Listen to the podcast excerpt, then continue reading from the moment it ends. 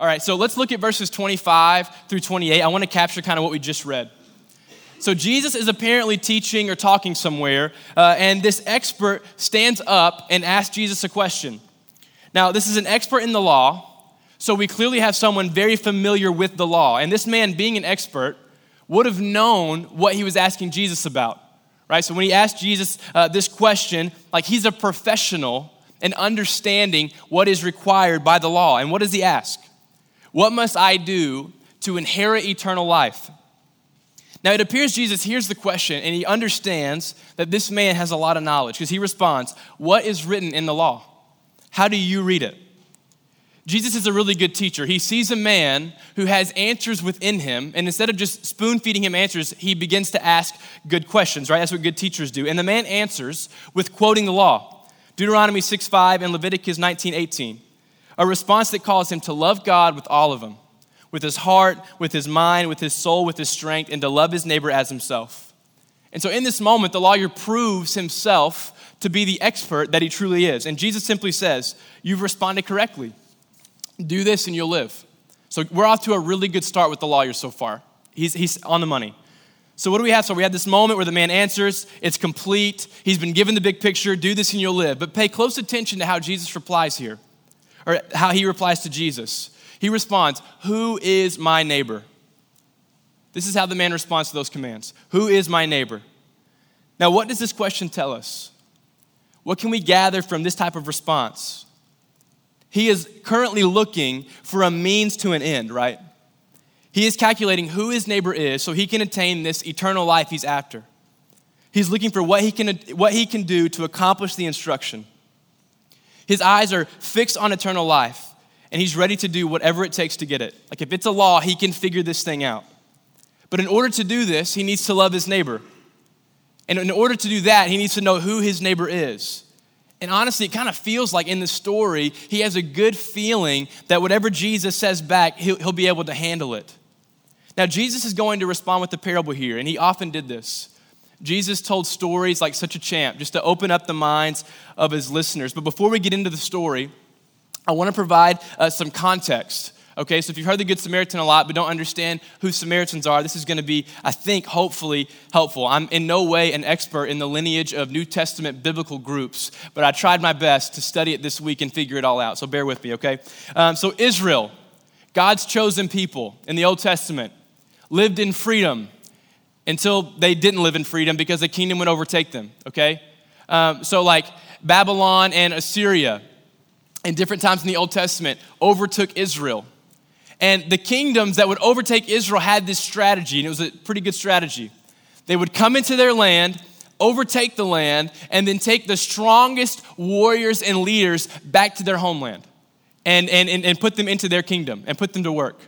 Why? So the people remaining could not revolt. They took the strongest away from them and strengthened their own kingdom. Okay, so uh, Assyrians and Babylonians would come in, take the strongest, take them back. Is that clear? Does that make sense? Okay, and so what would be left is the weakest of the people. And here's what happened during this time.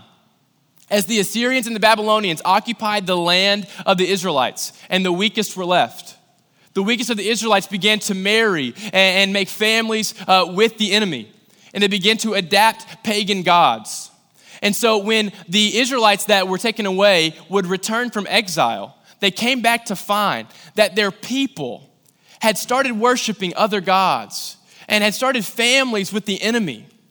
And as generations would pass down, there became this stigma about the Samaritans. And they were seen as unholy, as dirty, as truly repulsive.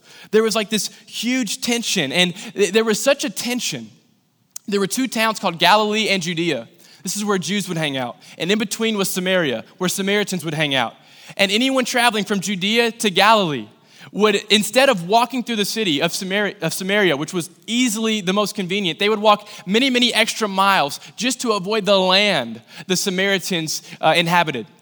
So, what I'm saying here, there is a very real religious and racial tension between the Samaritans and the Jews. A very real religious and racial, uh, uh, racial tension. The Samaritans were impure and unholy in every way. And in fact, if you'll look back at, at chapter 9, verses 51 through 56, You'll see this moment uh, where Jesus is traveling through Samaria to go to Jerusalem, and he looks for a place to stay in Samaria, and he's rejected because they know Jesus is headed to Jerusalem. And the disciples are pretty angry at the Samaritans for doing this. And their response isn't, hey, Jesus, should we write them some hate mail or like pull a dirty prank? Their response is, Jesus, should we call down fire from heaven to consume them? Like, chill, bro. Jeez. Like, you don't like each other. Get over it. Oh my God. Like, Jesus, I know you're perfect and holy and loving, and I know you came to save the world, but let's just burn them. You know, that, that's their response. And Jesus rebukes them. Jesus rebukes him for even saying that. But, but I want you to hear this. Just a chapter ago, Jesus himself is living into this religious and racial tension. He has been rejected by the Samaritans before telling this parable. So I hope you feel the racial and religious tension that is here, that is living and present. So now, having said all that, let's think about the story through that lens. So there's a man, a man with no specified background that Jesus introduces. There's just a man traveling. He was probably a Jew in the, in the ears of the listeners um, because they were all Jews, the people listening to this story.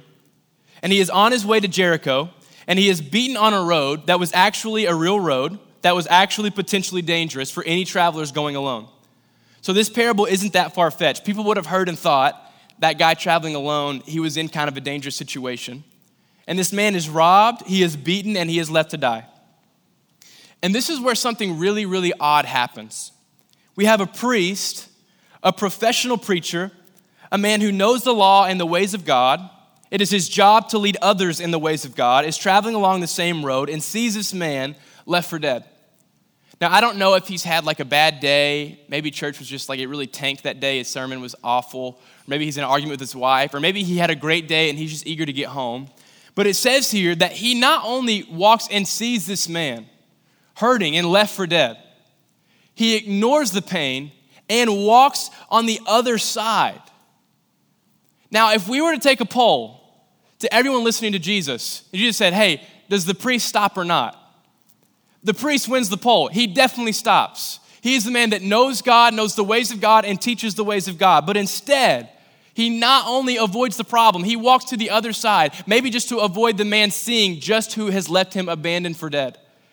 To be clear, this is a seriously ugly picture of the priest. Like, this is pretty nasty. And so, to the listeners, this may have felt surprising. Like, that doesn't sound like a priest. That's pretty crazy.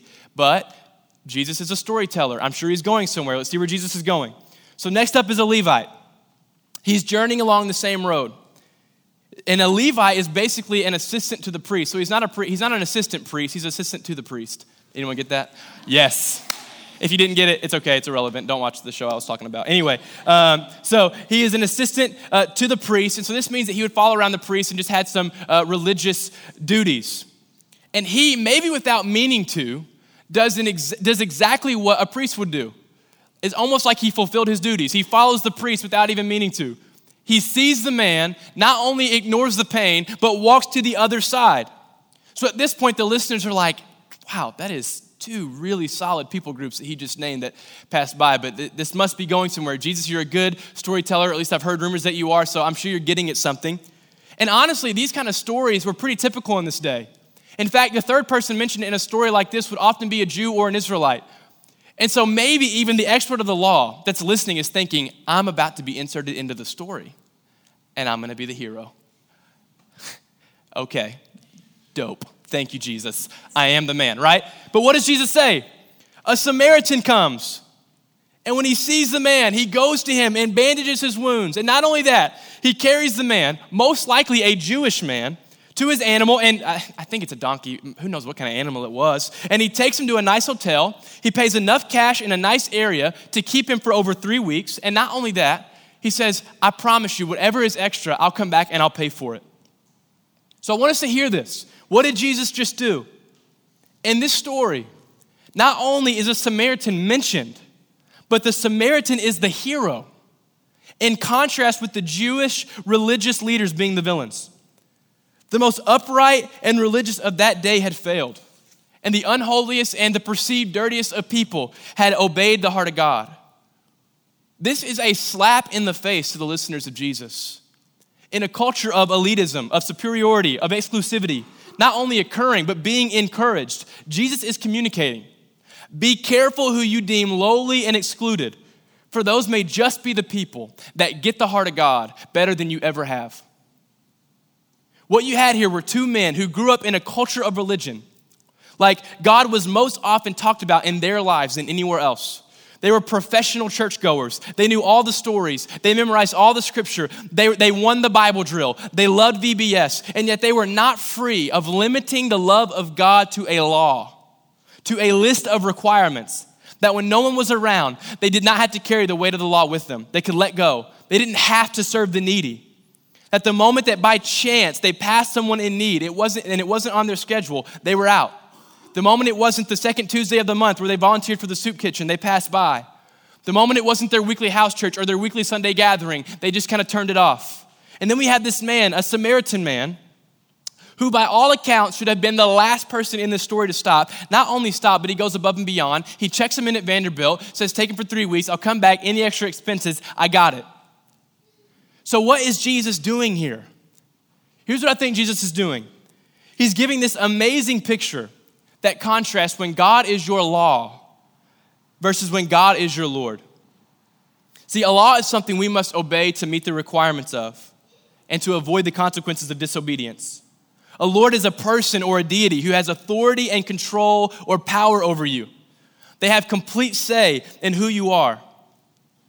So when God is our law, we are kind of like the lawyer who asks, What must I do?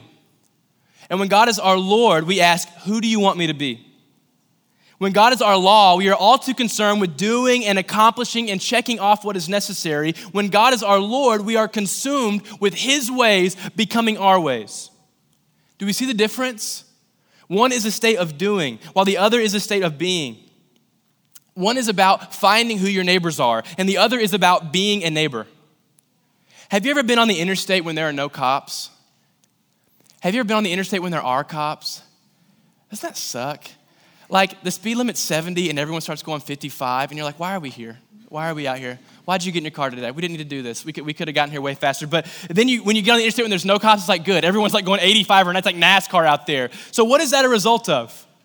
The relationship that the public has with the police is, is, is one of law. How do I meet the expectations or the requirements of the authority? Like you know you're living under the law when a cop shows up and you immediately ask, Am I doing it right right now? This is a critical moment. How fast am I going? Is my seatbelt on? Oh my gosh. You know, that's when you know you're living under the law. The law is not your Lord.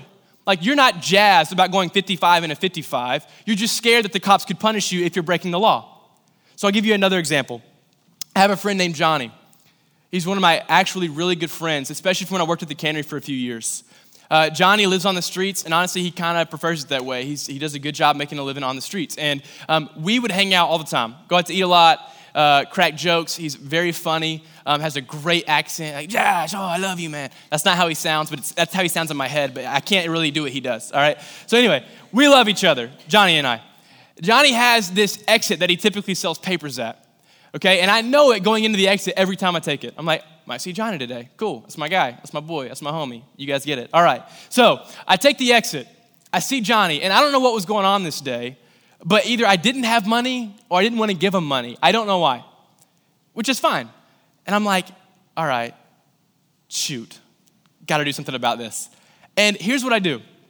So it's a three lane exit left lane, left turn only, middle lane, straight or left, right lane, right only. I need to turn left. That is where my home is. It is a mile away. Right turn makes no sense here. I see Johnny freak out, take the right lane, drive a couple hundred yards, pull into a driveway, turn around, go home. I literally passed by on the other side. Do you hear me? I'm in the parable. Like I'm like I'm like I, just to avoid Johnny. Why did I do that? I was living under law. Do you know how easy it would have been for me to pull up beside my bro that I've known for literally years and said, What's up, dude? Hey, what's up, Josh? You having a good day? Yeah, that's not how he sounds again. But yes, I would have left and he would have said, God bless you, Josh. Have a great day. I, got rid of the accent. God bless you, Josh. Have a good day. That's what he would have said to me. But instead, I chose to dodge him. Why? What was fueling that? I felt the pressure of law, the law that told me if you don't give, you failed. If you don't do this or that, you failed Johnny, you failed God. So I dodged the situation altogether. See, the law in me was making Johnny a project, someone that I am there to help only, or I fail. But the Lord tells me, much like in the Samaritan, in this Samaritan story, Joshua, it's possible Johnny gets the gospel more than you ever have. He is not a project or a lowly guy. He is my friend, he is my neighbor. And that's what the Lord does. He gives us his eyes, his heart, his perspective. So, my goal for us today is not for us to read this and say, okay, Jesus tells us about a Samaritan going and helping someone. Who do I need to help? I want us to sit around the thought of how do I give up my ways and give into the ways of Jesus? Or where in my life can I invite Jesus to be my Lord? The story of the Good Samaritan is not trying to give us a task, it is trying to paint a picture of a life wholly given to God, that as you go, you love like Jesus. And here's what is so cool Jesus says, Do this and you will live. This is a cool Jesus to follow. Like, Jesus is radical, he's wild. Like, you know how intimidating it is for someone to say, Hey, do this and you'll live? It's like, shoot, what if I don't? That's not good. It's like, but hear me, Jesus is saying, Love. Like, love people. Let me consume you. Let me have my way in you. I love that this is what Jesus is about. He wants the glory of God to fill the earth, and the glory of God is made up of love. That's what he wants in the name of Jesus, not by our efforts, but by the transformation that comes with giving your life to Jesus. Jesus, seriously, believing you hear me, you're so cool. This is awesome. I'm pumped to follow you. Your love is wild. You have not called me to abide by rules on my own strength to one day achieve a prize. Rather, you've called me to give you my entire life and step into eternal life right now. You transform who I am. Now, the last thing I'm teaching right now is a cop out from serving or loving people intentionally. Literally, that is, that is actually the opposite of what I'm saying. What I am getting at is that a person moving from a place of identity, a person consumed by Jesus, will always go much farther than a person moving from a place of doing, a place of requirement. Have you ever felt the pressure to accomplish a lot of tasks? Isn't that, isn't that just tough? You feel the weight like you've got to get things done. But look at what Jesus is asking for. It points right back to the scripture. Love the Lord your God with all your, mi- your mind, your heart, your soul, your strength. Love your neighbor as yourself in that order. When we sit before God, open our hearts to Him, give our ways to Him, to be engulfed by His ways, we begin to desire what God desires. We love who He loves because He loves them, right? Not because we have to, but because His heart becomes our heart. So I wanted to sit here this morning and just tell you this Jesus is not here to critique you, He is here to consume you. We hear that? Jesus is not here to critique you, He is here to consume you. He wants you, not what you do, not what you have to offer. He wants you, all of you. So the question I take away from me is how do I make Jesus my Lord and not my law? How do I step into a life of being where eternal life begins here and now? Because the man asked for eternal life, and Jesus says, Do this and you will live. Jesus did not say, Do this and you'll get what you're after. He says, Do this and you will live. That tells me, live now. So, how do I become like the Samaritan who was simply walking, having a normal day, sees the opportunity to love like Jesus? He had places to be. He drops the guy off and gives money. Like he was on his way to something, he was busy, but he sees someone in need by chance. The passage says, By chance and the chance presented itself, and he lives like Jesus. He loves like Jesus. Because I truly believe that if with Jesus we are constantly feeling the pressure of what do I need to do, we will constantly be on this cycle of being ready and available to being really worn out and tired and discouraged. However, when we live in a place of being, we are coming from a standpoint that has no timeline, no test, but simply life. And so, practically, that's the point of this whole thing. I just want to give us one piece for you to take home this week. I'm going to give you a prayer. If you want to write it down, you can. It's not short, it's not long, so I don't know, maybe you can type in your phone, okay? But it, just take five to 10 minutes of your day and get to a quiet place. And this is a prayer uh, that I came up with. And if you want to make your own prayer, do that. But a prayer that kind of goes like this God, thank you for life. You are not here to critique me, but to consume me. I want your ways to become my ways. Reveal to me where that isn't so, and I will offer my ways to you. Help me to love my neighbor. Help me to be a neighbor. Where I feel pressured to accomplish tasks for you, help me to remember you have consumed me, not critiqued me. I'm going to read it one more time. God, thank you for life. You are not here to critique me, but to consume me. I want your ways to become my ways. Reveal to me where that isn't so, and I will offer my ways to you. Help me to love my neighbor. Help me to be a neighbor. Where I feel pressured to accomplish tasks for you, help me to remember you have consumed me, not critique me. Guys, God did not send Jesus to die on the cross to give you this weight of do this, do this, do this. He died because he loves you. And, and I, I would hate if we left this and all we got out of it was this weird introspective self thought, always thinking to ourselves, okay, you love me, you love me, and never went and loved the world. The purpose of Jesus is to fulfill the purposes of the Father and to invite his children to do that, okay? So, like I said, this is not a cop out, but I believe as we love God, as we seek to love God, and his heart becomes ours, the world will be taken care of because we will love the heck out of the world. We will very much care as his cares become our cares. So we're about to enter into a time of communion. Uh, we're going to spend like seven to eight minutes reflecting and praying together at the tables. And I want to encourage you um, this is a time to connect and to be vulnerable, love each other, be gracious with one another. But listen, uh, we don't want to pressure you, okay? Like if you're not comfortable talking to the people that you either just met or came with, just look at them and say, Look, I, I don't like you. Like, I don't want to talk to you. Like, seriously. No, I'm just kidding. Don't, please don't do that. Um, that wasn't an appropriate joke. Anyway, um, but if you don't want to, put your head down and pray or go stand in the back, whatever you want to do. But I encourage you uh, to be vulnerable with one another. Um, so as we, as we enter this time of communion, I have a couple of questions for us. Um, and when Callie comes up and leads worship, um, she'll start singing. And if you're still talking, like, man, we're really grooving right now, um, you can go out to the porch or keep talking at your table, um, but, or you can just sing and worship with us. Um, so here's the questions really simple stuff. Do I mostly live under Jesus as my law or my Lord? In other words, do I often feel Jesus is critiquing me or consuming me? And then how do I know this? Simple. I hope it's simple. It may not be simple. I'm sorry if it's not. But do I mostly live under Jesus as my law or my Lord? In other words, do I most often feel that Jesus is critiquing or consuming me? And how do I know this? And after that, just pray together. Um, offer up your hearts to God. Um, I hope, I really hope that you feel the release in this. Like, if you're following Jesus, He loves you, He's got you, He's gonna carry you. He just wants your heart. Like, in some ways, that's a lot to ask for. But another way, it's kind of freeing. He doesn't need your talent or your abilities. He just needs your heart, and he'll take care of the rest. Okay. Um, so we'll take communion. I'm going to pray over us, and then uh, we'll do it. Also, real quick, sorry if if you're here today and you're not following Jesus yet, and you're seeing like this just insane, beautiful picture of what Jesus is all about. Um, I'll be in the back. Isaac Jones will be in the back. He's on our pastoral team. And if you want to talk about that, um, we'd love to talk with you, or you can tell people at your table uh, and pray with them. So, all right, let's pray. God, um, do what uh, only you can do. I pray, please, just your spirit be at work in our hearts.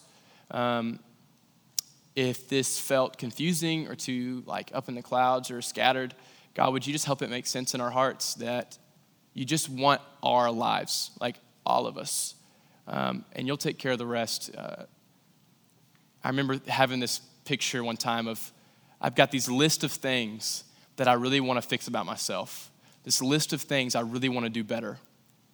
And you just you just kind of told me that day like you got a list and you've got the Lord. If you keep your eyes on the list, you're going to stay weighted down and it's going to be really hard and you're going to feel the burden of life. But if you just look at me, I will handle the list. You don't worry about the list, you worry about me. So, God, I pray that we would be a people uh, that don't fret over the list of things that we see in ourselves, the failures, the shortcomings, whatever. But God, instead, just look at you who offers grace and love and forgiveness and carries us. Jesus, would you make us a people uh, that follow you as our Lord, as our beautiful and wonderful King, our ruler? And how good it is to have a king and a ruler who cares so much about loving the world. That is insane. Thank you, Jesus. In your name, amen.